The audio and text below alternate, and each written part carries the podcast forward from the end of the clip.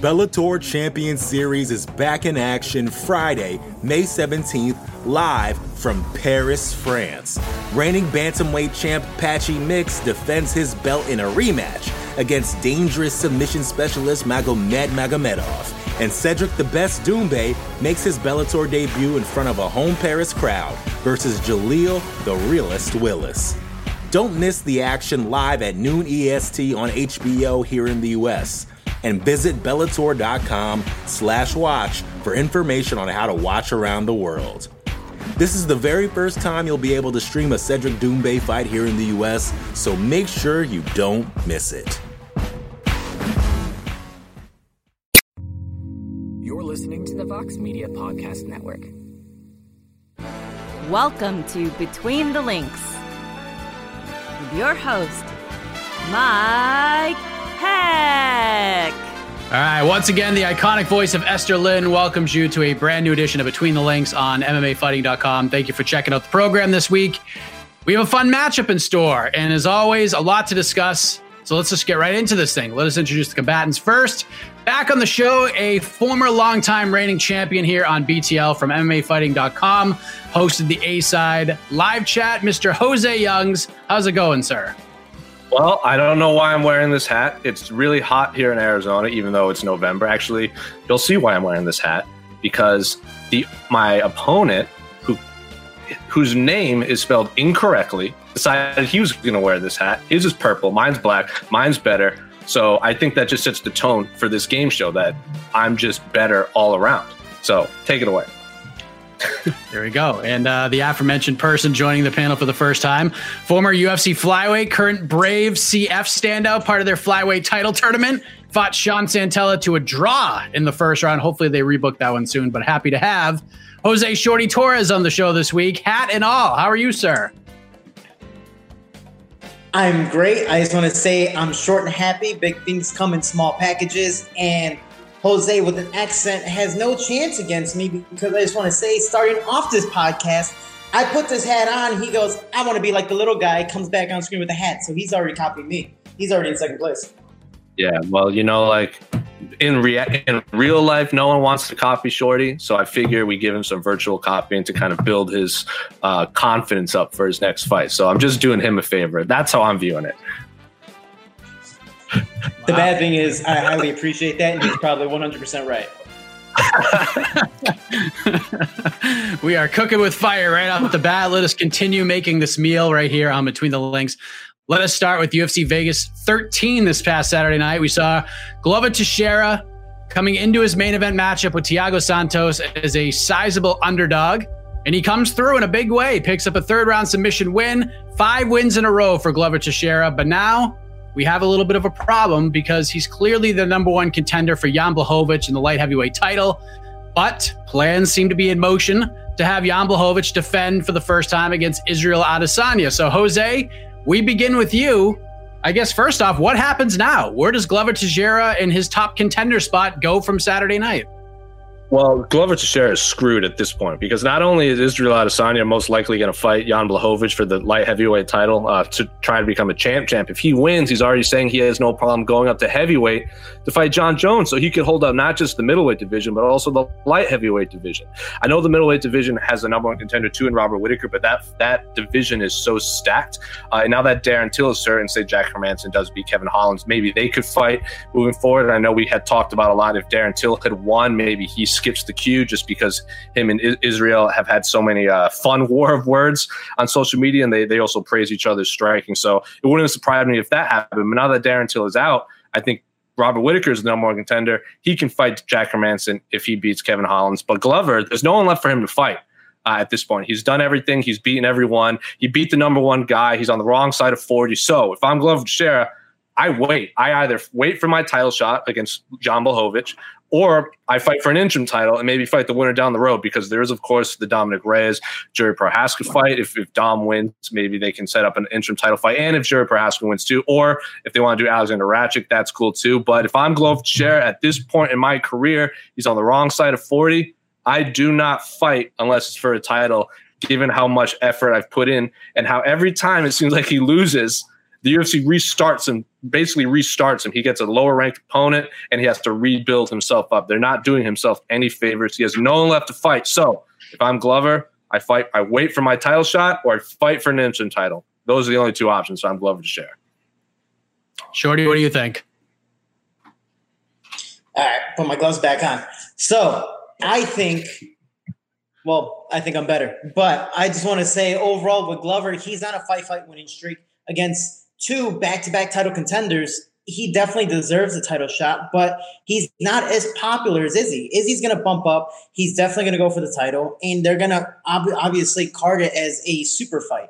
So when it comes to pay per view buys, when it comes to money overall, the UFC is 100% going to go for that. And Glover's at this standstill where he is again on the opposite side of 40, where he's like, damn, I need the fight. I need the fight as soon as possible, but I can only take this one fight because any other fight is going to be crucial unless it is for an interim belt. The only problem is I don't see them putting an interim belt. I do believe Jan should defend his belt first before fighting Izzy or even making some type of super fight accusation. But you know, they, they want to give Izzy, and then that's kind of how sadly the UFC plays their game where they just they see big money on the table. Let's do that. But I believe Glover 100% deserves a title shot.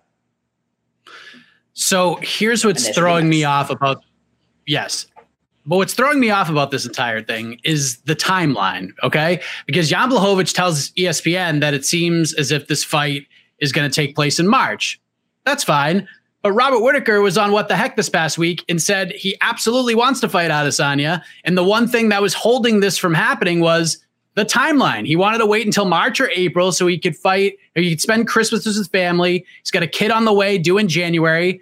If this fight was happening in January between Blachowicz and Adesanya, yeah, I guess it makes sense. But to have it in March, quite frankly, seems like a giant slap in the face to Robert Whittaker. So, with this potential development here, Shorty, what would you rate the chances between one and 10 that the UFC says, you know what?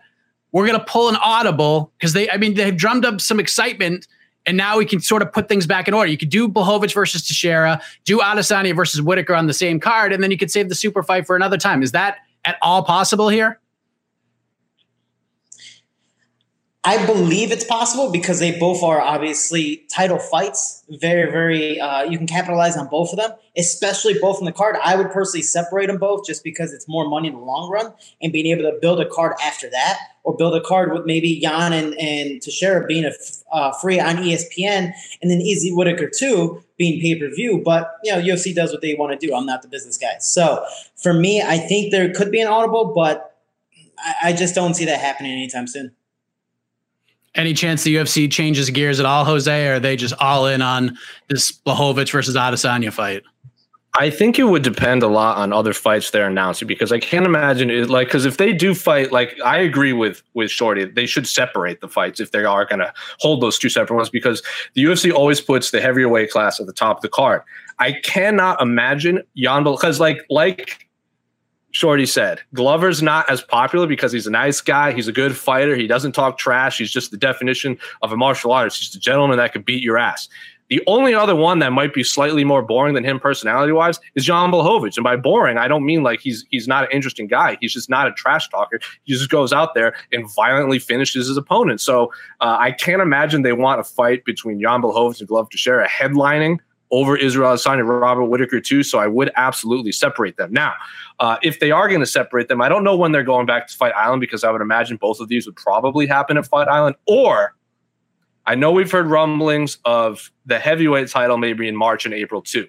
I would have no issue if the light heavyweight championship of the world was the co-main event to the heavyweight title, so you could put two titles on the same card, and Israel's not being overshadowed uh, by by the heavyweight championship or the light heavyweight championship. So Jan Glover is not going to move the needle in terms of pay per view buys. The heavyweight championship will be, especially if it's Stipe versus Francis. So Stipe Francis as the main event and Jan and Glover as the co-main event. That is an awesome top of the card. I mean, we've seen that before at UFC 220 when Stipe Francis headlined, and the co-main event was Daniel Cormier uh, versus uh, Volkan Oezdemir. So the precedent is there for heavyweight and light heavyweight being on the same card.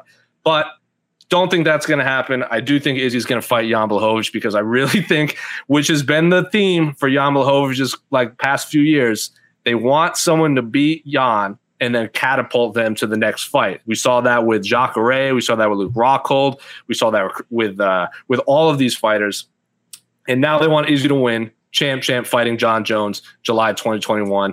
So unfortunately, I feel like that's going to be the case. I don't know who's going to win that fight. Obviously, I would favor Israel Adesanya, but I can't imagine the UFC is going to not want to make that massive money making fight. So with that, Jose, is there any chance that Jon Jones gets the heavyweight title shot? Because we talked about this on the on the post fight show the other night. Like the question kind of was brought up: Who fights for a title first, Glover Teixeira or Francis Ngannou? Who's going to get the bigger short end of the stick, so to speak? And it's kind of a tough question right now because to put the sizzle on top of Adesanya versus Jones, the UFC just loves slapping titles on everything they can. Is there a chance that Jon Jones fights for the heavyweight title before he fights Adesanya? I mean, there's a chance for everything in the UFC, but I don't think so. I actually think Francis will fight Stipe first. And then I would not be surprised if Jon Jones is bulking up to heavyweight and Izzy said he would follow him up there. Why would you want like say Jon like why would you want to jeopardize that? So if Jon Jones wants to fight for the title and he wins, I don't think the UFC is going to want to put three divisions on notice. I wouldn't be surprised if Izzy if if Izzy does want to move up to fight heavy, to, to heavyweight to fight Jon Jones. Jon Jones has no intention of dropping back down to 205. I wouldn't be surprised if Izzy fights Jon Jones at heavyweight for no title. It's just a, it's just an awesome fight. You don't need a title between those two, kind of like Conor and Nate. Uh, when they fought, it was just a champion moving up a division to fight another guy that he has bad blood with on International Fight Week. So I wouldn't be surprised if they tried to make Jon Jones Izzy at heavyweight for a no title, and then the winner. If Jon Jones wins and he beats Israel Adesanya heavyweight, fine, he can fight for the title. Uh, but I would not, I would not allow anyone to skip over Francis Ngannou because the dude is beating everyone with one punch in like sub minute. So yeah, no one should skip Francis Ngannou at this point. Uh, but the timelines are all murky uh, because if Jon wants to move up to heavyweight, I'm sure he wants to fight for the title, but he's not skipping Francis. Shorty, if if the play here is to eventually get to Adesanya versus Jones, and we're not putting titles on the line or anything like that, why not just make the fight? Like, what if Jan Blachowicz beats Israel Adesanya? Has the fight lost all of its luster before it even began? It technically doesn't lose its luster yet because again, Jan is just a different champion. He hasn't fought Jones, so if he loses to, to Jan, he loses to Jan. But it doesn't mean that that fight can never happen against Jon Jones because it still can be a super fight. I just believe if that were the case and that did happen where Jan won, then Jones would come back, he would fight Jan, and more than likely that super fight can maybe culminate one more time. But knowing Jones, especially right now, he's playing his cards. I can see him waiting for whatever fight comes first, whether it's with Jan, whether it's with um, Stipe, whether it's whoever defends the belt next. Um, Jones definitely wants to create history, especially with this whole Khabib stuff of, oh, I should be pound for pound. He wants the best fight to make him number one in the world. And for me, I believe it's the fight against Stipe first. But like, like Jose was saying, you know, the guy we don't really mention too much, that you don't you don't pass Francis Ngannou. You just can't do it. He's been knocking out everyone, and he's been in line right there, knocking on the door for a rematch. And I believe the rematch is completely entitled. It should be there. But, you know, again, Jon Jones is Jon Jones, and that guy can sell pay per views any day. So can he jump both? In all technicality, he can. But I I would love to see him versus Izzy, but I would love to see the right matchups first. And I believe that's Teixeira versus Jan and, you know, Stipe versus Ngannou first. And then Jones maybe come in with whichever one he feels is a better matchup for him first. Right. I and I like to see meritocracy go the way it's supposed to go, Jose. So if the again, if the plan is to get to Adesanya versus Jones, why not just book Adesanya versus Jones? What is the point of holding up two divisions, Jose? I, it just could be bigger. I think maybe the UFC is just so confident in Israel Adesanya that they just believe he'll beat Jan Blachowicz, and then the fight with Jon Jones is that much bigger because this isn't Nate Diaz versus Conor, where Nate Diaz is filling in on 11 days' notice, and that that turns into a big super fight. This is Izzy saying he will. Like, how long has Izzy been saying he's going to fight Jon Jones International Fight Week, July 2021? He's been saying that for like the better part of the last 18 months. Also, I have a feeling the UFC really would really, really want fans in attendance for that card. Maybe they're holding out. Uh, so if they do want to put it in Abu Dhabi or Fight Island and they can allow some fans in, why not? So I feel like if they booked it now, the chances of fans being in being in attendance is a lot slimmer than if they waited for the summer. Plus, Jon Jones is very meticulous with his preparation. I don't know if there's another fighter out there who takes his preparation for fight as seriously as Jon Jones. I'm not saying fighters don't take it seriously, but Jon Jones needs he, he needs like ample time. He doesn't take short notice fights. He wants to get his body right. So he's bulking up now. If you follow him on Instagram, he's getting big. He's like putting in the work to get to heavyweight size. He's getting like 230. Uh, so I feel like Jon Jones wants time to get his body right at heavyweight. Uh, and the UFC wants fans in attendance. So what does that lead to? July 2021, just like Izzy said. I, I, I agree with all of that, but I, I just don't understand the the jumping up divisions. It just doesn't make any sense, especially with the timelines. It makes absolutely no sense. Like he could fight Whittaker and still fight Jones at heavyweight, and it's the same thing. But we will see what happens with all this. A pretty wild situation for sure. Seems like Glover Teixeira is the odd man out, and it's just unfortunate. So my my suggestion: just have Teixeira ready, have him weigh in. He's a backup for whenever that fight happens. And worst case scenario, he slides in there. Best case scenario, he gets an extra paycheck for making weight. But the point for this round goes to There's the drum roll. Jose Youngs. Jose Young. Boo! It's like ah, ah. I said it and I was like, I feel like this game's it, fixed. I feel like this game's fixed. Bellator Champion Series is back in action Friday, May 17th, live from Paris, France. Reigning bantamweight champ Patchy Mix defends his belt in a rematch against dangerous submission specialist Magomed Magomedov. And Cedric the Best Doumbé makes his Bellator debut in front of a home Paris crowd versus Jaleel the Realist Willis. Don't miss the action live at noon EST on HBO here in the US. And visit Bellator.com slash watch for information on how to watch around the world. This is the very first time you'll be able to stream a Cedric Doumbé fight here in the US, so make sure you don't miss it. Support for this show comes from Sylvan Learning. As a parent, you want your child to have every opportunity, but giving them the tools they need to tackle every challenge, that takes a team. Now more than ever, educational support tailored exactly to what your child needs can make all the difference.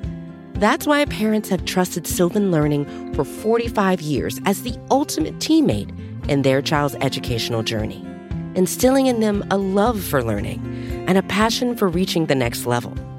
And Sylvan's Insight Assessment can identify gaps in learning and areas that could be of concern for your child. It's a 360 degree view into your child's learning that you can't find anywhere else and helps ensure that your child didn't miss something in school that might put them at a disadvantage in the future.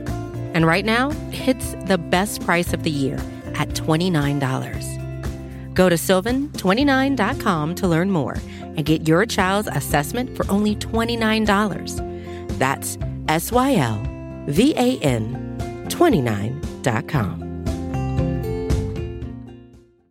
All right, we uh let's go ahead and officially put a bow on UFC Vegas 13 right now as the return of one of our favorite segments is back on the program, the 3-star segment. Of course, Glover Teixeira would be on everybody's list on the 3 stars, but uh that's obvious, so we're going to remove him from the equation. So, Jose Shorty Torres outside of Glover Teixeira, who are your 3 stars from this past Saturday night's UFC Vegas 13 event and why? Damn, I gotta go first. I wasn't expecting that. Um, damn, I don't know what to do with my hands. Okay, so the three I have is Andrei Arlovski, because that guy's beaten two guys at the age of 41. Uh, How many how many UFC fights does he even have? Is it like 29? Like, there's no way someone should have this many UFC fights in general, and, and just as many fights he has overall. Seriously, when was his first fight? Like 1995 He or something like that? to, like, to put it in to put it into perspective, he made his pro debut, not UFC debut, pro debut before Chase Hooper was born. Like, I mean, come on. This guy's still fighting and beating dominant prospects coming up in the game with Philipe Lins and his last opponent this Saturday. He might not be super dominant. He might not be getting the knockout finish, but to be at his age, still competing and adapting to these younger, probably better opponents, he's using his veteran skills and experiences to win all these matchups. And he's still improving as his game goes on. I believe he did have that quote that he's trying to be like George Foreman, you know, like my better years are to come. You know, they're just time's got to come, and I got to keep on fighting. That's what he's doing. And so far, he's my first shutout. Next, who's the one that fought Claudia? I don't know how to say her name. Yan, Yan, Yan, Yan, Yan, Yan, Yan, Sorry, Yan has- Xiaonan. To beat a former title contender in Claudia Gadelha and to be as dominant as she was in those second and third rounds, again, it was very close, but to be, you know, super just pressuring that first round and get taken down immediately and over and over and over again, it's exhausting to work your way back up. It's, it's exhausting knowing that the adrenaline's up, that you are now losing this round, but to come back, again, I'm a, you know, a Justin Gaethje style fighter. I like to fight in the feet, and so does she she wanted to push the pace. Her hands are strong. Her hands are super, super fast. And she was able to adapt well, creating frames, being able to circle and land the dominant strikes to get the win on the formal title contender. So I believe that is a huge thing. And lastly, this is just me, more of a personal bias as a fan favorite, Darren Elkins. Like this guy was in a four fight losing streak. And no matter how many times you watch him fight, no matter who you see him fight, there is going to be damage involved. And yes, I know that is his nickname. I use that as a pun because this guy is always getting beat up. Somehow, some way, he's always on the verge of getting knocked out, but either finds a way to finish the fight or finds a way to get the finish in the fight. And in this one, I mean, how many times is he just getting rocked and rocked and rocked and takes his opponent down, rocked and rocked and rocked, takes his opponent down, and finally able to get it with the rear naked choke at the end. I mean, Darren Elkins is is the people's warrior. He's not the people's champ. He's definitely not the people's champ, but he is the people's warrior because he always puts on a show. And no matter what, there's going to be blood, and more than likely, it's going to be his. So those are my three. Darren Elkins, the man that Casey Leiden said, bet your house, take out your 401k, bet everything in your life on Darren Elkins because he was due. And if you did that, you were a very rich man uh, right now. But Jose Youngs, who are your three stars outside of Glover Teixeira? Okay, I'm just gonna stop start at the top of the card and move down, so it's in no specific order of like who is a bigger star over the other. Other number one, Giga Chikadze, uh, because he took this fight. I think assuming it would be Arnold Allen, still t- still stayed on the card and just got his first finish in the UFC. He's one of my favorite fighters on the roster. One of my favorite fighters at featherweight. Was a huge fan of him from his glory days, but he just he hadn't blown people away uh, in in in the UFC. I think solely because he hadn't. Everyone hears about all of his striking and his glory uh, days and how he doesn't touch gloves at the beginning of fights because once the cage door closes, you're enemies. You're not high five. You're not doing any of this. You're solely business. He gets he goes in there, gets a violent finish, first performance of the night. P- First performance bonus, so Giga Chikadze uh, starting off, and then I got to go Trevin Trevin Giles, Trevin Giles, however you pronounce his last name. Uh, this was his first fight since he was scheduled to fight Kevin Holland, a fight that I was at. And I use this a lot when whenever we do preview shows or A sides or between the links or anything. The fight is never official until the octagon door is closed. It used to be until they stare down. That went out the window due to COVID 19 because we see fights all the time where fighters square off, fighters weigh in, and all this stuff. Like Brendan Allen, Ian Heinisch fell off. Like we see Gerald Meerschaert stare down. We've seen fighters stare downs and their fights get pulled the day of the fight. Trevin Giles and Kevin Holland, they weighed in, they stared down, they had their hands wrapped. Trevin Giles was ready to make the walk to the octagon and he passed out. So that fight was scrapped. This was his first fight since. And before that, let's not forget, it was that fight against um oh my gosh, I can't remember his name. So I'm probably gonna lose this point. Um Krause. Krause. Nope, that's uh. UFC, Nope, nope, UFC, two. UFC, UFC 247 in Houston. I was at that card when Trevin Giles fought Krause on like Krause took the fight on like 24 hours notice. Something crazy like that. And there was all that controversy around him. So controversial win, passes out seconds before making the walk. He needed a big performance, and Trevin Giles got that with a with a very violent finish over Bevon Lewis, who for a long time was like the prospect to watch at Jackson Wink. And now he's on a, obviously he's obviously lost some high level fighters like Uriah Hall, Darren Stewart, Trevin Giles. So he's not he still has a future, but Bevon Lewis was at one time earmarked as like a future contender. Trevin Giles picks up the big win, and then of course. Alexander Romanov. Anytime you become the first to do something in any sport, they can't take that away from you. First fighter in UFC history to win by forearm choke, or as I like to call it, the big brother choke, because that's just the choke. You hold your little brother down and put your forearm into their throat and just push really hard and say, Give me my Twinkie back. And you take it from them. So 2 0 in the UFC as a heavyweight, especially heavyweights that are submitting people. You're going to go up the ranks real quickly. So back to back submission wins, still undefeated, makes history with the first forearm choke. Uh, I can't remember what the last the last one I think was a was an arm triangle. So back to back chokes with his arm. So anytime there's a heavyweight prospect to watch. I'm going to be excited because everyone jokes that the heavyweight division is the old man's division and there's we need new blood. It's been the same people at the top of the card this whole time. Now it's on Alexander Romanov is a guy to watch in the UFC heavyweight division. So those are my three. Those are my big three winners outside of the main event. Jose, you mentioned Giga Chikadze, and he calls out Jeremy Stephens after the win. And it's been like a tale of two reactions to this call at least from what I've seen. It's either, oh, come on, dude, that's a terrible call out. Stephens' last four fights in a row. He hasn't won in almost three years. Others, like myself, think it was a magnificent call out. What say you? What side of the fence you on? Are you pro this call out, or do you wish he went a different direction? I think it's boring, but I also think it's just because Jeremy Stephens is a guy that people know. But like you said, he's a four fight losing streak. So I get it. You want to fight. He's obviously the last few guys that have beat him, like Kattar and Yair Rodriguez and all these guys, like they're big names now. So people are using Jeremy Stephens as a way to kind of catapult themselves up the rankings or get a violent fight, or you know, people are going to want to tune in to watch Jeremy Stephens fight. Uh, I believe he has the most losses in the history of the UFC, if not like way up there. So Giga Chikadze obviously believes he can win this fight. He's a big name. He's an exciting fighter. He's fought the who's who of the division. So I get it.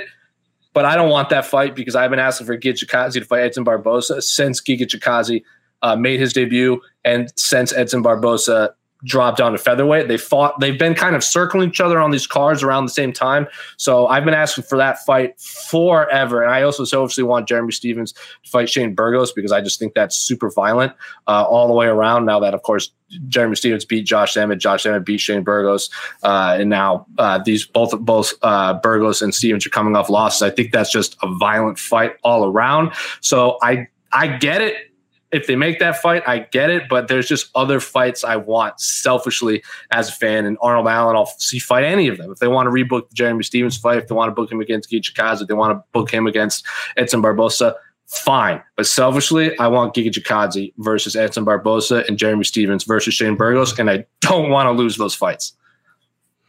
Shorty, of the three names that you suggested, uh, maybe we'll throw out Andrei Arlovski. you know, he's 41 years old, gets a win, played spoiler. What do you what would you like to see next for a guy like Arlovski? Because unfortunately, he's kind of in the spot where he's a former champion. He's either going to put guys over or he's going to play spoiler once again, which is always a great story. But you know, what would you kind of like to see next for a guy like that, or, or any of the fighters on your list? Man, I got to pull out the UFC heavyweight rankings because this guy, given I'm a small guy, so I don't I don't follow the heavyweights that much. But with Andrei Arlovski, for him, he needs to pick safe fights. You know, so moving up slowly the rankings makes sense, but it also doesn't make sense because of his age. You don't know when his body's finally gonna, you know, give out type of thing. So for him, he needs to move up slowly. He hasn't taken much damage in these fights. And overall, you know, find another prospect is dangerous, but so far his veteran experience and what he's been doing has been a great thing, and people love to call me while I do it. oh. I don't hear him. I don't hear, hear you. you. We lost audio. This is the truck, uh, Mr. Shorty Torres. Can you fix your microphone? All right, am I back on? He's yeah. back. He's back. All right. Oh, yeah. Nope, you're gone again, oh, sir. You're gone Lost again. Lost that point. Oh, there he is. Oh, oh, now I can't hear you guys. Can you hear it? What? what check, check one, check two. Oh, that. What is he doing? I can't hear him again. What did he do? Who tried to call on him? Um, I want to know. Wait. There you go. Yeah. All right. I was like, I didn't 100% lose that point. But what I, what I want to say is, I'm sorry, people like to call me. So what I like to say is, Andrei Arlovski overall should move up slowly. I don't know who is next for him, but you know, what does does Andrei Arlovski is he ranked right now? No, right? No. Yeah, so maybe someone in the top, you know, 15, the, the 10 to 15 is probably somewhere he should be. Again, he has been UFC champion before. He has been against the top guys, but for him, maybe three more fights, four more fights to finally get to the top, but it has to be as soon as possible because, again, age will beat him soon enough. But maybe number 15, number 13, number 11, but no one above that just because I believe that'd be too much of a, a step up in competition too fast for him at his age. Yeah, I think I think that's smart. I mean, probably an up and coming prospect is what he's going to end up getting. I, I had mentioned maybe he fights Alexander Romanov, maybe not next for Romanov because Romanov called out Marcin Tybura. So I think they'll probably run that. And then if he wins, maybe give him Arlovski to try to build him up. But again, that's scary because Arlovski likes to play spoiler and thwart these progressing prospects. Or, or I'm looking at it right now. I think just a fun one, fan wise, would be Walt Harris. I yeah, I don't mind that one. I mean, Walt Jose Harris is what on a two fight two fight losing streak. You know, so for him, maybe a co-main event, maybe a main event, just one of those, you know, smaller UFC shows. I think it's a fun thing. Again, you have a guy who's up and coming, trying to get back to the top of his old age, and you have Walt Harris that's trying to come back to being a main event in a, in a few different fights. That's actually a pretty good idea right there. Jose, you wanted to chime in?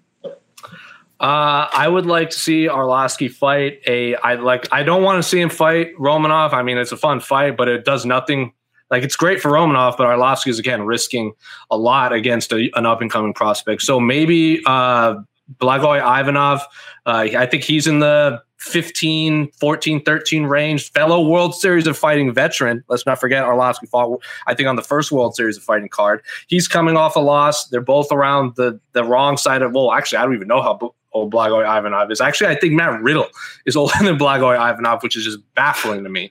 Uh, so maybe him. And then oddly enough, JDS and Arlovski have never fought. So if you do want to give him these up and coming prospect, maybe the winner of JDS and Cyril Gane, so it's like because he's on a, because if if Cyril Gane wins, uh, he's you know he's going to be earmarked for something big and who who is Arlovski lost to? Like Ngannou, uh, Jairzinho, Stipe. Like these are guys that are now top five. So Cyril Gane beats JDS. Maybe Ar- he gets the Arlovski treatment. If JDS wins, he's not fighting for the title anytime soon. I know they all train at ATT in various points, but uh, so did Jairzinho and JDS, and they fought. So any of those names, I'm fine with we shall see what happens. But it is now onwards to UFC Vegas 14 this coming Saturday as the road to UFC 255 continues on. But the point for this matchup goes to the man in the hat, Shorty Torres. He's on the board, gets it done. Purple wins this round. Nicely done. Can you say something, Shorty? We can't hear you again. He's muted again. Uh, this is a truck once again, Mr. Torres. Can you turn your mic on, Mr. Torres? I was like that. That reaction was way quieter than I thought it was going to be. Um, I, this is the truck. I need the, the shorter of the Jose's. Your mic is turned off. Can Can you hear me? Can you hear me? We hear you now, sir. We hear you now. Yeah. All right. Sorry. Literally, another person called me. I was like, okay, cool. Denied. Anyways, I just want to say I won the point. Ha ha. Na na na boo boo. Stick your head and do it. I won. oh man! All right, so we are evened up I here. to, and I still want to. I still want to recount of the first one. So I just want to say that we got to count the ballots again. Mm-hmm. Ah, no pun intended here. give us like seventy-two to to ninety-six hours, and we might have an answer for you. But uh, Yeah. moving ahead, in Nevada? Is this? Yeah, we're, Aren't you in, we- we aren't you in, are you in Florida right now, Shorty? Yeah, I'm in Florida. We were like the first Yeah. people to open up and just get everything done. Yeah, we can't talk about counting and all that tomfoolery if you're in Florida. but I mean, we're not the. bro- I'm. I'm like, but I'm Jeremy, Jeremy. See, I'm from Chicago. I'm, I'm technically a tourist here, even though I've been here for three years. This state, no offense to all you Floridians, whatever you want to call yourselves, it's not the brightest state in the world, and it's just always too damn hot or it's raining. So either way, I want to go home. I wear a winter hat here for a reason because there you go. I miss home. Well, there you are. We're reminiscing here, but uh, as you're probably everybody watching and you two gentlemen are aware of by now, this Saturday's UFC Vegas 14 event has taken a massive hit as one half of the main event, Islam Makhachev, has been scratched from his fight with Rafael dos Anjos for, I guess, a, a staph infection is the reason, as he revealed on social media on Monday. And let's be honest, there are some fun scraps for the hardcores on here, but this is just not the most loaded card. It just isn't. But still, this is happening at the Apex. It's going to happen. Some people are calling for it to be scrapped altogether. There's no chance in hell that happens. But uh, as of right now, as of this recording, no opponent has been named for Rafael dos Anjos. But has been the history on this program. Within an hour after we stop recording, they'll probably have a replacement, and then this question will mean nothing. But we're talking the here and now, Jose Youngs. So let me ask you this: What is the UFC to do here? I mean, do they do everything in their power to just not just find a replacement for Rafael dos Anjos? It's not going to be Michael Chandler, as you probably have seen on social media at this point, but find somebody with any kind of a name that is willing to step in on less than a week's notice to do it. Well, I feel like it would have to be a welterweight because I can't imagine a either he either has to, RDA either has to go up to welterweight to get a short notice fight, or a featherweight has to move up to lightweight because I can't imagine there's many lightweights out there that want to cut to 155 on like six days notice. So, uh, off the top of my head, RDA could could rematch Anthony Pettis at welterweight. I know they both called like RDA said he'd fight Pettis after Pettis beat Cowboy. Pettis kind of raised his eyebrows and said, That's interesting. I don't know if Anthony Pettis is in camp at all. Um, Luis Pena said he would fight him. He's obviously not the biggest name in terms of what'll move you up the division, but at least people recognize the name given his his nickname and time on the Ultimate Fighter.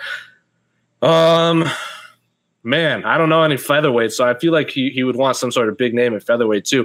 Giga Chikadze wants to turn around and fight RDA at lightweight. I wouldn't say no to that. Hmm. Yeah, I don't know. It's a tough one. I don't know the, the, the rankings off the top of my head, but I, I can't imagine he's going to fight a lightweight. He's either going to fight up fight a blown up featherweight, or he's going to have to up to welterweight to stay on this card. Shorty, is the answer just we're doing everything to keep RDA on this card? Opponent doesn't really matter at this point, Are we're going to try to like stack the deck at least somewhat to garner any kind of an interest, or is just is it just mainly keep RDA on this card no matter how you do it? You need RDA on this card. It's not a stacked event, and people are really just watching for that big name. Islam Makhachev is that other side of that big name. He is the Khabib replacement. He's the Khabib prodigy, you know. So I've been punched by both Khabib and Islam Makhachev, and I can tell you, Islam Makhachev is the real deal, and that was five years ago, and I still feel the pain. Anyways, it's the fact of with RDJ, especially trying to come back. It's been what ten months since his last fight, or around ten months. He needs the fight you know, especially him getting older, possibly even paying for camp as well, and especially throughout this whole COVID thing, it has been a while since his last fight. I would like to see him fight a lightweight because obviously he's moving back down the lightweight for a reason, but because it is last minute, maybe make it a catchweight somewhere, or maybe make it just for this one fight at welterweight since it is a last minute event. I personally would love to see an up and comer fight him, and that would be Drew Dober. Drew Dober is on a three fight winning streak, has beat three notable guys and I believe this would be a great fight for both of them in general. Yeah, Dober, Dober was supposed to fight Diego Ferreira last week, and that fight was scrapped because Ferreira was he said he had an arm injury, but apparently Diego Ferreira is ready to go because I spoke to him earlier today, and he wants that fight. So we'll see what happens there. But let me uh, Weird let me ask works, you this: right? It's crazy. Yeah, I'm ready a week later, but uh, Shorty, let me ask you this: with things as they currently are, and like I said, by the time you hear this, I'm sure there'll be an opponent already named. But if you're Bellator, Shorty Torres, you have an event coming up on Thursday night with a pair of featherweight Grand Prix fights, one of which is for the title between Patricio Pitbull and Pedro Carvalho. You got Aaron Pico back, Keri Melendez is on this card. It's pretty good. Is this the sort of opening that Bellator needs to grab some of that attention, some of that momentum back since the pandemic shut them down for a few months earlier this year? Because no matter what they've done, no, signing free agents, you put on Mousasi versus Lima, nothing has seemed to work. Is this kind of the opening they need to get some more eyeballs? Ah, maybe it might be the opening as in like, oh, cool, we finally got this one free week where we have a better card than UFC. The only problem is I mean, no offense to Bellator, they don't promote themselves well enough to really be known outside of YouTube, outside of the zone, outside of Paramount or their streaming networks. So for for the average MMA fan, you don't really know too much about Bellator unless the big guys at the main, you know, at the top of the card are promoting the hell out of it. But more than likely, you, you don't know those guys unless you followed the guys who are from the UFC transferring over, like for example Sergio Pettis. Then cool, maybe you're going to tune in. But unless you have been paying attention to Bellator since day one or or even maybe a few years ago, eh, you really don't know much about them. So, is it a huge card for them this week? Yes. Is it still going to maybe gain a little more views because of this UFC card? Possibly a little bit, but I don't see this being a substantial gain for them. I just believe they need to change their whole marketing aspect to really promote in general to not just MMA fans, but the UFC fans as well, and show that, for example, Michael Chandler is going to be that that person like Eddie Alvarez was to show that Eddie Alvarez, when he won the belt, it's like, man, a Bellator champ can be the UFC champ as well. Man, Bellator has some good fighters. Michael Chandler's that next guy up to see if he can be this great champion and see if Bellator is that phenomenal promotion. So honestly, I, I don't believe this week is going to do anything until Michael Chandler finally makes his debut. Jose, I mean, I know Bellator is not waking up in the morning and saying, wow, I wonder what the UFC is doing. I wonder if Rafael dos opponent fell out. But you have to imagine, I'm sure they're not like overly celebrating the fact that one half of the UFC's main event is out. But at the same time, as a promotion, as someone who's looking to get a little bit of a bump, this is not the worst news for them. Is it important for them to go out there and have a kick ass show on Thursday? Because most MMA fans, when you have the choice between two events, you're only going to pick one. You and I, we're going to watch everything, but you know what I'm saying? Yeah, and I think it, it would be beneficial if they blew every single card out the out the window. So it's I mean it's a good card. It's an awesome card. Like I'll watch Pitbull like Patricio Pitbull fight anybody. Pedro Carvalho uh, has been obviously earmarked as one of these upcoming SBG guys. I know our own Guilherme Cruz. It bums me out that because these guys were supposed to fight before the pandemic hit. He had that awesome piece where Pitbull and Pedro Carvalho basically interviewed each other and it was the best trash talking between two Portuguese speakers because obviously Patricio is Brazilian and uh, Pedro Carvalho is from Portugal. So they were like, uh, Pedro Carvalho was like, first question to Pitbull, uh, who do you think you are? And it was like that kind of trash talking. So I love everything about it. Aaron Pico's obviously a big name. I can't remember off the top of my head who he's fighting, but it's obviously not anyone massive. But uh, Pico is on the on the rebuild at this point, so he shouldn't be thrown to the wolves just yet. Uh, again, it's a third. I think what's really hurting Bellator is this the switch over to the CBS Sports Network has kind of it, their fights are always on Fridays, and now a lot of them are happening on Thursdays, and it sneaks up on me because I'm so programmed to think about Bellator being on a Friday. And now that they're all on Thursdays and everything moves up a day, it just throws me off guard every single week. So I feel like maybe fans are doing the same thing. And I think Shorty hit it on the head where it's like they just don't do enough job marketing themselves. And I don't think that's any fault of their own. I think CBS Sports Network is has a lot of things going on right now with a lot of other sports coming back. The pandemic is still in full effect, but sport, now we're getting the big four sports. NASCAR's back. MMA might is probably fourth or fifth down the list in, in terms of their priority. So I think if they just need to come together with the CBS Sports people and be like, hey, we need to remind people that we're Thursdays now. We're no longer Fridays, uh, which I actually think Thursday is a better night for them in general because not a lot of people stay in and watch TV or anything on Friday. It's always Thursday, Saturday. Uh, I know they have to compete with Thursday night football, which is obviously a bummer. So I think in the offseason that will be beneficial when the when the NFL schedule is out of their hair. Uh, it's a better card than the UFC. I'm going to watch both, like you said. I hope fans make the decision they want to make.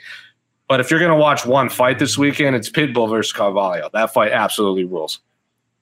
That is a great fight. And since we're talking about other promotions outside of the UFC getting a little bit of buzz, I'd be remiss if we didn't talk about the big news from earlier today. Kayla Harrison is going to compete on November 20th. I think it's November 20th. Uh, Invicta FC 43. PFL's allowed her to go over there. She's going to have a co-main event fight, and she's making her featherweight debut. She drops from 55 to 45. This is really interesting stuff. Shorty, what do you think of this? This is uh, not necessarily cr- kind of cross promotion, but still PFL allowing their fighters to fight anywhere outside of Bellator and the UFC. This is a pretty good place to be on UFC Fight Pass. Get a lot of buzz. What do you think about Kayla Harrison getting an opportunity to fight this year? I think I think it's great for her because obviously you're just trying to get as many fights as possible, especially now being in her prime, winning the PFL tournament last year, and now making her featherweight debut, which that that woman is massive, man. She is she's jacked. So for her going down the featherweight, I can just imagine how like ripped she's gonna be. It's gonna be if anyone watches Dragon Ball Super, she's gonna look like Kefla when she just becomes the Broly version. You know, the woman Broly. Like she's gonna she's gonna look jacked. But uh, and I, I like how Jose Youngs. That's the only thing Jose Youngs and I could agree on is that. So, uh-huh. but um, is it is it Is it cross promoting? Kind of, sort of. I just think you know you got to look at it from PFL. They had their whole season removed, so they got to find different ways to keep their athletes inside their contract. And all the athletes 100 percent want to fight, whether they're getting a monthly stipend of like, dude, I'm I'm not fighting. I need money. Oh, you're gonna pay me monthly to stay in the PFL? Then cool. I'm gonna stay in the PFL because I'm making this much. Or oh, hey, I need this, but I also need to fight. Invicta is kind of like that that middle ground, the top of the top for the women, but you know, moving up to a different promotion. But you know, uh, uh, Invicta has many high level women in their promotion that want to get their hands on Kayla Harrison and use that as a pedestal to one really promote Invicta athletes in general and be like, this is a promotion you should really watch in UFC Fight Pass. And then two, for PFL, that Kayla Harrison is still staying prominent and still staying active and showing the world that the PFL is one of the best promotions or best up and coming promotions in the world. And that next year you should watch their season when it comes on. So I, I think it's it's big news. It's different news, very unexpected, but I see this honestly as a win-win for both. I don't see this being a, a bad thing either way. I think it's great news for both, and probably great news for the PFL roster now that they're seeing, hey, we can go out and fight. I know Muhammad Usman just had a fight for Titan FC. I wouldn't be surprised if they brought him back before the 2021 season begins for the PFL. But Jose, what did you think when you saw the news that Kayla Harrison's going to fight for Invicta? I took it. I a I'm excited that we she gets to fight in general because fighters need to make money. Uh, obviously, there's way more competition below 155 uh, in the women's division. But I also, when I saw she was dropping 145, I thought, is Amanda Nunes retiring soon? Because they tra- train at the same gym. Is Kayla Harrison seeing Amanda Nunes might hang it up? So Kayla Harrison wants to either win, go to the UFC and win the 145 pound title, or she could just go to the UFC, uh, Bellator and get that Chris Cyborg fight that she's been talking about for so long. Either one, I'm fine. I'm like, it's cool either way. I just want to see her keep fighting. She's like Henry Cejudo calls himself the best combat sports athlete in the world with his gold medals and his two titles and all this and that. And then when I was at Henry Cejudo's retirement fight, they asked him like, "Who else did you put on that list? Like, if you're number one, who's like in the top five? And one of the people he named was Kayla Harrison because she had the PFL title, uh, she had the, the, the Olympic gold medal, and you've all seen the video on Anatomy of a Fighter of them comparing gold medals, like what's better, wrestling or judo? And they had Usman and Gaethje and Habib weighing and everything. So Kayla Harrison, if you remember that Dominance MMA Media Day two, the second one, she stole the show a lot. Like her trash talking with Habib, her trash talking with Henry Cejudo, all of it was in good fun uh, because she has the gold medal. They're all comparing it. So uh, awesome to see your fight in general. I don't care what promotion is. I think everyone should be fight should fight right now if they can. Uh, I'm excited to see her back. I'm excited to see a 145 to get more competition. I think this is a, a step in the direction of either signing with Bellator or the UFC and getting even bigger competition. So I've been refreshing Twitter off and on, just trying to see if Dos Anjos has a new opponent. Is not named yet, so the, the curse is probably going to continue. But stay tuned to MMA Fighting for the developments on that as they happen. As you get ready to head to the final question of regulation, and in the lead is Shorty Torres, two to one. Yeah. As we head to the final question of regulation, and. We uh, Sorry, we actually skipped it. The Bellator Champion Series is back in action Friday, May 17th, live from Paris, France. Reigning bantamweight champ Patchy Mix defends his belt in a rematch against dangerous submission specialist Magomed Magomedov. And Cedric the Best Doumbé makes his Bellator debut in front of a home Paris crowd versus Jaleel the Realist Willis. Don't miss the action live at noon EST on HBO here in the US. And visit Bellator.com slash watch for information on how to watch around the world. This is the very first time you'll be able to stream a Cedric Doumbé fight here in the US, so make sure you don't miss it. It's all good. We actually uh, we skipped this topic last week because I don't know. I, mean, I, know it was kind of like a big deal, but I, felt kind of weird to talk about it since we talked about it so much the week before in a different context. But we'll go ahead and bring it up now because a few days after Habib Nurmagomedov defeats Justin Gaethje and subsequently announces retirement, Dana White does a radio interview and he states that he had been talking to Habib and it felt like the lightweight champion may come back in his quest to move to 30 and 0. And subsequently, he also stated that Habib will remain the champion he will remain the top pound for pound fighter in the rankings for the foreseeable future. So that brought up a lot of interesting back and forth conversations. So, Shorty, you mentioned earlier, you know Khabib better than any of us do. You've spent some time early in your career training with that man, getting punched in the face by that man. What do you make of this decision from the UFC to sort of keep him around and possibly entice him to come back for one more fight? Who knows, maybe more than that.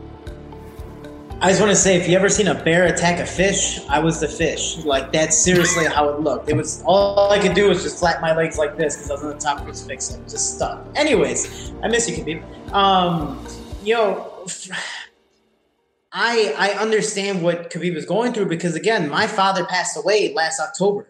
And I literally made a video about this saying, like, I don't know how he's going to handle this mentally. He might be going in there with a crutch, or he might be like Michael Jordan and win the freaking world championship at the end of the year and dedicate it to his father. For him, he was able to let his emotions out after the fight. For me, he literally did exactly what I wanted to do. I let it out too soon, and it, it, it was a sabotage for me. So for Khabib, one, I am super happy, super proud of him. But when it comes to his retirement, it definitely is 100% emotional.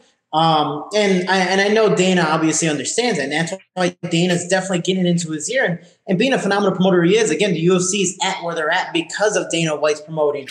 He's going to be able to convince people to do things. He's going to be able to make these big fights. And for Khabib, he's super competitive. So for him to say, I'm going to be at 29 and 0, you know, I'm going to be like Rocky Marciano and be 49 and 0 and never get that 5 0. For him, it's not get that 3 0. It's one fight away you know, I'm pretty sure your mom would be cool with you having one more fight. And that's what he said. He goes, Hey, my mother doesn't want me to fight anymore. My father's gone. I fought for my father. These are all my reasons why I'm stopping. And out of respect for my family and my mother, I'm going to retire. The difference, though, is is Khabib is super, super, super respectful towards his family, towards his religion, towards his people. And when he says something, he does it. So for him saying he is 100% retired and there's no him coming back, whether it's emotional that day or not. I see him staying retired. Um, Khabib is a man of his word. And I just don't see him turning it anytime soon. Dana White can do all he wants, especially get the fans involved, get the fighters involved, get everyone to chime in, keep him in the rankings, do whatever, let him keep his belt. I just don't see Khabib coming back, man. I would love to see him get that 3-0 against whoever. I don't care who he fights next. He could do what Floyd Mayweather did and just fight some random guy, you know, that wasn't even deserving of the fight, just so he can get that 5-0. But, you know, Khabib, I, I see him being retired, and I, I don't think Dana White's going to be able to do anything about it. I would love for him to fight again, but I, I just don't see it. Jose, we knew this day was going to come at some point, right? Like when Khabib mm-hmm. retired, okay you know, maybe a year, maybe two, maybe three years down the road. What if we brought him back for one more? Like, what would happen if this guy fought Habib? You know, same thing we're dealing with with GSP for the second time around. But to have it like three or four days after he retired to bring this all back up and then talk about it again at the press conference, what did you think of all of this? Uh, indifference, because like let's let's let's rattle a few of the other things Dana White said. UFC will never sign women. Jon Jones won't headline a pay per view. Amanda Nunes won't headline a pay per view. The UFC is definitely not for sale. Strikeforce will continue to run business as usual. Um, we won't add the women's flyweight uh, division. I'm pretty sure he posted a smiley face on a Fedor Instagram post when Fedor teased his return. And guess what? Nothing happened. So I don't really care because it's Dana White being a promoter. Of course, he's going to leave the door open. So if, if Khabib returns, he's still number one. It's like when Henry Cejudo retired, he was out of the rankings like the next day. Uh, so like it's it's he wants Habib to be number one because if he returns, it's all the number one fighter in the world is fighting. But who's Khabib going to fight? GSP and there's no one really else out there I would want to see him fight because, like you said, he already he already choked Conor, he already choked Dustin. If Michael Chandler had fought Islam Makhachev and beaten Islam Makhachev, like that's right there. Khabib had already said if Michael Chandler beats Islam, he's the number one contender. Didn't obviously happen. The storyline would have been there to go to 30 and 0, avenging his his as he calls him, Islam is his brother. But I don't know who else is out there for Habib to fight outside of uh, GSP. I know Dana White really wants the Conor fight, but Habib's been on all the stations saying he's over Conor. He doesn't want to do that anymore. And of course, he has to talk to his mother first. Uh, he doesn't want to make any decision without her because apparently it was her decision that he would stop fighting. Uh, so give him his space. I have no idea what's going to happen, but if I'm going to believe something, I'm going to wait until Habib says it because Dana White has said too many things that has turned out not to be true.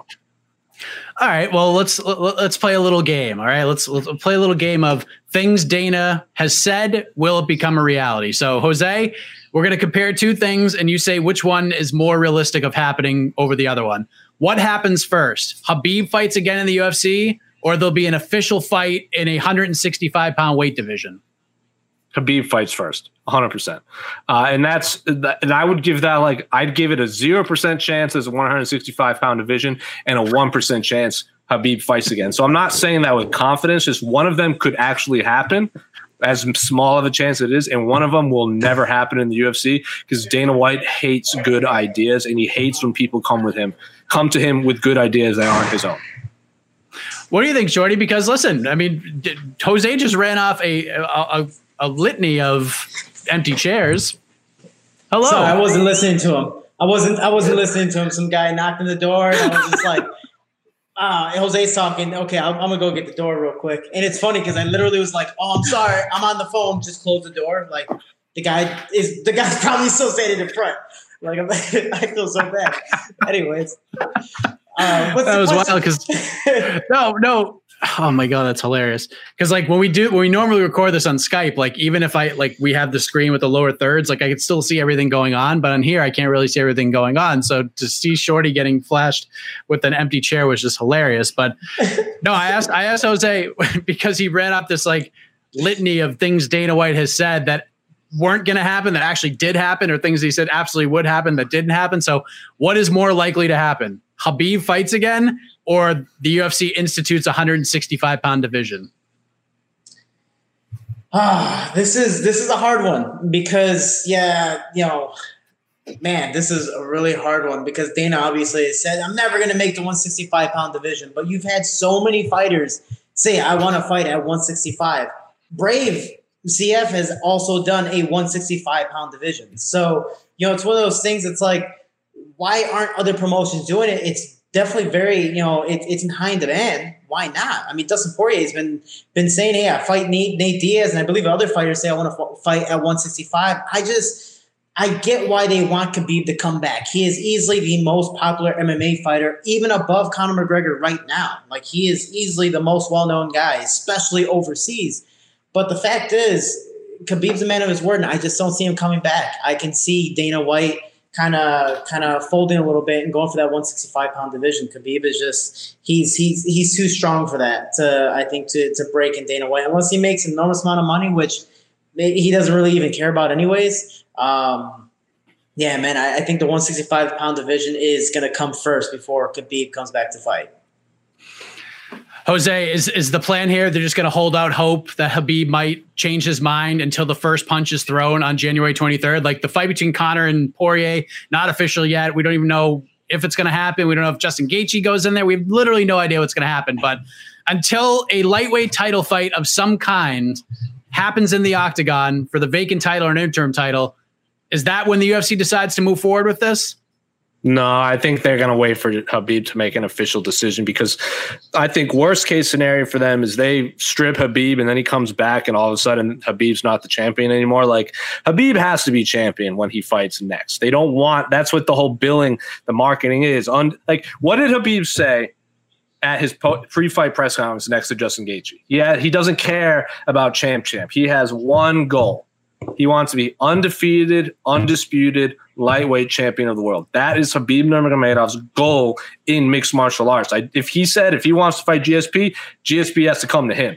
Dana doesn't like catchweight fights, especially 165, because God forbid the two biggest, two of the biggest stars in the world have a fight at 165, and all of a sudden other fighters want to fight at 165. He wants that. He wants to be 155 he, Khabib wants to fight at 155. GSP's not going to 155, so that fight's not happening. I don't think so. Uh, but I don't think they strip Habib at all until Habib officially announces, "I am done. That is a wrap. My mom doesn't want me to fight anymore." Here's the title. And Habib is one of the few fighters that can do that because he's undefeated and undisputed, and he's one of the more respected fighters in the UFC. So, yeah, Dana's not stripping Habib anytime soon. What do you think, Jose? Uh, Shorty, sorry. Jose, Jose, Shorty. What do you think? like I don't, I don't, know what to do. Um, yeah, I mean Khabib has all the power here. He's he's technically, I mean, obviously a different mindset, different attitude. He's technically the MMA version or UFC's version of Floyd Mayweather. He is the unfe- undefeated guy that everyone wants to face, everyone wants to see fight, especially with his last performance. Who thought he was gonna murk Justin Gaethje like that? Not me, you know. And and who knew that Justin Gaethje needed to practice a little more jiu-jitsu? But it was a fact of man, he just dominated that fight, and to be so dominant with a broken foot after his father's passing, with the possible crutch, you know, in his head he he is easily uh, respect for me, especially because obviously understanding his circumstances, it's just incredible what he's done, and people want to see him fight again, especially after that last performance, especially after all the hype that was built up from that fight and how it ended and retirement. It it would be a miracle making fight. I just do not see it happening. They are going to keep him as long as they can until again, like Jose Young was saying until he says, "Hey, I'm sorry, I'm gonna listen to my mother," and if she says no, then sorry, I'm not gonna fight anymore. I promise her, and that that's what it is. So I don't see Khabib fight anytime soon. Eventually, they will strip him, but I still believe they should make a 165 pound division. I believe that just makes nothing but sense. You have a bunch of fighters that want to do it. Other promotions are partaking in it. Why not? Well, this matchup has been fun. And it will continue on into the knockout round, ladies and gentlemen, because Jose Youngs has tied things up with his wonderful hat. So now we have the dude at the door. You know, I was I was occupied. There was a guy at the door. I'm pretty sure he's still there, which I feel so bad about. That was one of the best moments in the history of the show. I was talking to an empty chair, and sometimes that's how you feel in this in this business. But we're gonna put the pressure cooker on now. It is time for the knockout around. One question will decide it all. Each competitor will have 60 seconds to answer said question. They have no idea what it is. And then once that is done, we will turn it over to the judge, the jury, the executive producer, Casey Leydon, to render the final decision. So, Jose Youngs, you are a former champion, so you get some spoils. Would you like to answer this question first, or would you like to pass it on to Mr. Torres? No, I'm not dumb like AK Lee. I'm of course going to let the challenger go first. All right. Damn it. Jose Shorty's like, ah, oh, you got to be kidding me right now. All right, Oh, Shorty. man, So it's gonna you, you square root of something. Watch. no, no, no, no, no. I mean, I, I, we'll, we'll see what happens here. We'll see what happens. I kind of came up with this question in the middle of this game and during today because I had no idea how I was going to go at this, but. This is a conversation that we had briefly on the post fight show on Saturday. And now it has taken a different direction because we found out on Monday that the fight between Amanda Nunes and Megan Anderson, the main event for UFC 256, that is off the table now. Nunes was forced out of the fight with an injury of some kind. We don't know what it is, but they're basically putting the pause button on that fight and they're going to do it sometime in 2021. So right now, UFC 256 is headlined by Aljamain Sterling versus Piotr Yan for the bantamweight title. Coming up in two weeks, UFC 255 is going down. We get two flyweight title fights: Valentina Shevchenko versus Jennifer Maia in the co-main event, and then in the main the main event, Deiveson Figueiredo will defend his title against Alex Perez. So very interesting cards. If you had the choice, uh, Shorty Torres, if you could only watch one of these cards and you can't watch the other, which one are you picking? UFC 255 or UFC 256, and why? 60 seconds on the clock. Go. Uh, there, there was already four seconds already gone. Deiveson Figueiredo, Alex Perez, Shevchenko, and I forgot who she's fighting. The reason why I lost Alex Perez in every single fight he's come into, whether it's before me, where he's just kind of getting decision or getting submission, with me knocking me out, and then moving on, getting decisions, and then fighting Formiga and finishing him with vicious leg kicks, he deserves this title shot. Being six and one in the UFC against Figueiredo, though, Figueiredo is a phenomenal fighter, coming out of nowhere, being that eh, decision with Jarred Brooks, and then dominating the rest of the competition and knocking out Joseph Benavidez twice. Which I, no offense to Joby, I don't believe he should have got that second fight, but it is what it is. And Valentina Shevchenko, she is the best flyweight fighter in the world. No one's gonna beat her, and I believe 100% she should bump up to fight Amanda Nunes one more time. But that's just my prediction. That is the card I want to see because it is fun, it is exciting, and it is easily the best weight class in the world. Flyweights. Gang, gang. What's up? Have three seconds to spare. Three seconds to spare. Look at that. Three seconds to spare. you took those three seconds to to just lounge back and and pose. Lounge it back. I should I should just go answer the door. Yeah. Sorry about the clock. This is this is a new clock for us this week because it's kind of like the UFC's new uh, nut shot timer clock that I wasn't used to on Saturday night when that happens. So now we got a new clock here. We have a minute on the clock. Jose, you have a little bit of advantage here because we briefly talked about this, but now we have Sans main no more main event at UFC 256. I mean, we have a main event, but the original scheduled main event is no more. So if you had the choice, if you could only watch one of these cards, which one are you watching? UFC 255 or UFC 256? Your time starts now. I love Alex Perez versus Deiveson Figueiredo, and I think Valentina Shevchenko is the female James Bond. Uh, she speaks like a million languages. She shoots a bunch of guns. She jumps out of planes. She's an awesome fighter.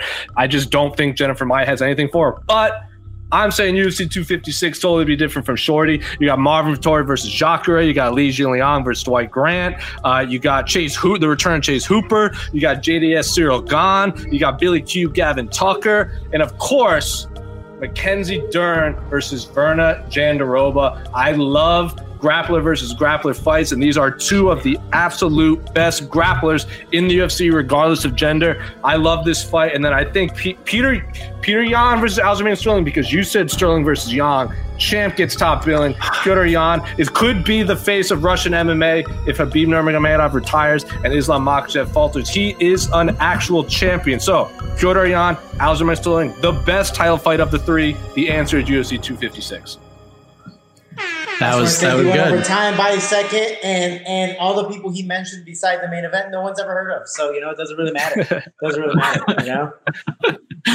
Oh man, I, I have a feeling where I know this is going because Jose Shorty Torres. Whoa, whoa, whoa, whoa, whoa, whoa! Excuse me, excuse me, ladies and gentlemen. We have some breaking Oh, news, Twitter. and yep, I'm glad. I'm glad I caught this. I'm glad I caught this. RDA has a new opponent.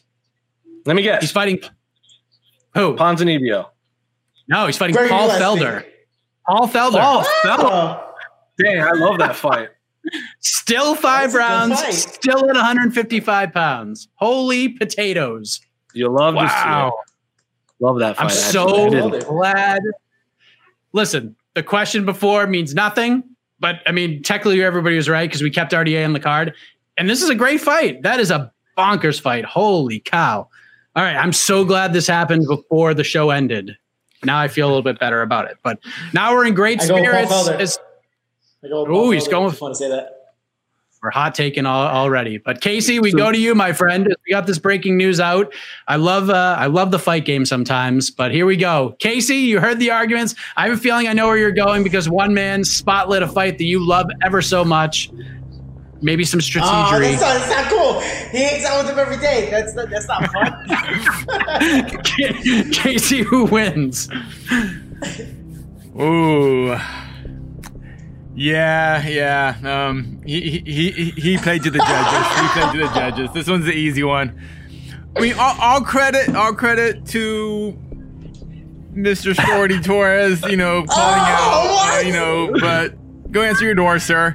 Let's let the new winner. go your. Um, your winner, the tall Jose, Mr. Jose Youngs. Damn. I knew as soon as Jose said Mackenzie Dern versus Jandiroba, I'm like, oh, Shorty is so screwed right now. Well done, I- I Jose. just- He's I just I've had a conversation with Henry Cejudo in the past where he might not be the best fighter. He says I might not be the best fighter on Saturday nights, but I know the game and I know how to game the system and I know what the judges want to see, and that's what I do. So shout out to my fellow Arizona and Henry Cejudo for giving me the idea to play to the judges because they are the only ones that matter. Who cares what we think? It only matters what the three people sitting out, outside the cage think. I just want to say, I feel like I, I feel like I piggybacked Jose up the mountain, and then once we got him so far, he immediately was like, "Oh, hold on, let's take a break real quick." Jumps off and pushes me, and he just starts running up. So Yeah, yeah, you, you're Don't don't don't fight as as you said. Why would Andrei Arlovski take these fights against these barn in these barn burners? Fight smarter and more tactical, and you'll win. damn it. There you go. Wow. I'm a All right, Jose, well- just headbutts all day. All right, Jose Young, do you know how this works? You have 30 seconds to talk about whatever it is you want to talk about, good, bad, and different about the sport of mixed martial arts. And uh, the floor is yours, my friend. Well, I'm still cursed for everyone asking me, am I cursed? Yes. So this is the I you know, Jose Youngs needed this win after losing his phone, his car got hit like because apparently a parked car jumps out and scares people twice in the UC parking lot. My Xbox caught on fire, my refrigerator broke. Everything is falling apart, so I needed this big win. You can find us on the A side on Wednesday. I don't have a lot to say about the world of mixed martial arts, but everyone watch Patricio Pitbull versus Pedro Carvalho because that fight is absolutely awesome. Also, we got the two flyweight fights, all title fights, which I'll be at. That's an awesome card. I know I said UFC 256 is better. UFC 255 is still awesome. Judges, take it away. And also, Shorty, you are the man. I, oh, I, oh, I, I want to say one thing. Shaun Al-Shatti, come get this heat, and you can be the second smartest man in Arizona after you lose to me. Ooh. Clip alert, clip alert, clip alert. Get that out there. Get that out there. Start tagging folks. we like to see creating drama on the show. And uh, Shorty, you are the man. I appreciate you coming on and setting trends with the hats. But uh, I know you have a foundation. I know you have great things going on behind yeah. the scenes outside of your your work in the cage as well. So why don't we talk about that uh, before we say goodbye?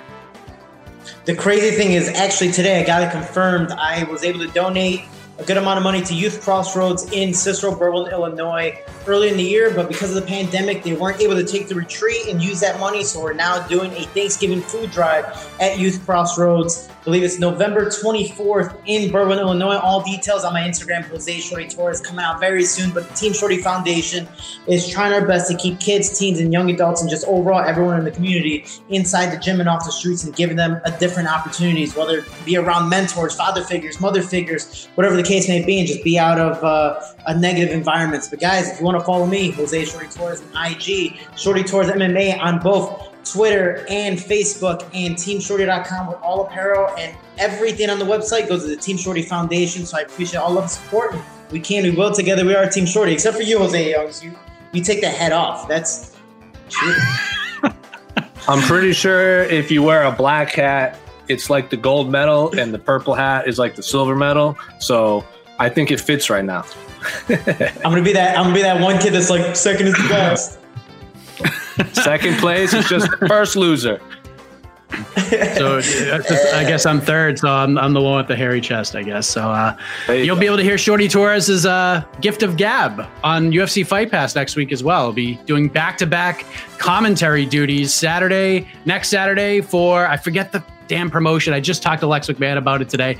Lex McMahon is fighting on next Saturday his MMA debut at 49 years of age against Justin Thornton. I know the name and I know my apologies, but that's going to be on Fight Pass Saturday night and then Titan FC 65 going down the following afternoon in the Dominican Republic. And Shorty's going to have the call for both of those. So thank you all for watching. Thank you all for listening. We appreciate it very much. We'll see you back here once again between the links for Shorty Torres, for Jose Youngs. I am Mike Heck. Good night, everybody.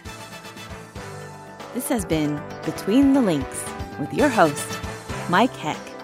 Brought to you by MMA Fighting, a production of Vox Media.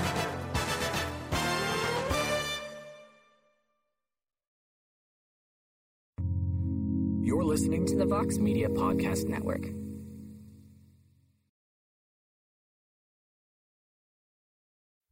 The Bellator Champion Series is back in action Friday, May 17th, live from Paris, France. Reigning bantamweight champ Patchy Mix defends his belt in a rematch against dangerous submission specialist Magomed Magomedov and Cedric the Best Doumbé makes his Bellator debut in front of a home Paris crowd versus Jaleel the Realist Willis. Don't miss the action live at noon EST on HBO here in the US. And visit Bellator.com slash watch for information on how to watch around the world. This is the very first time you'll be able to stream a Cedric Doumbé fight here in the US, so make sure you don't miss it.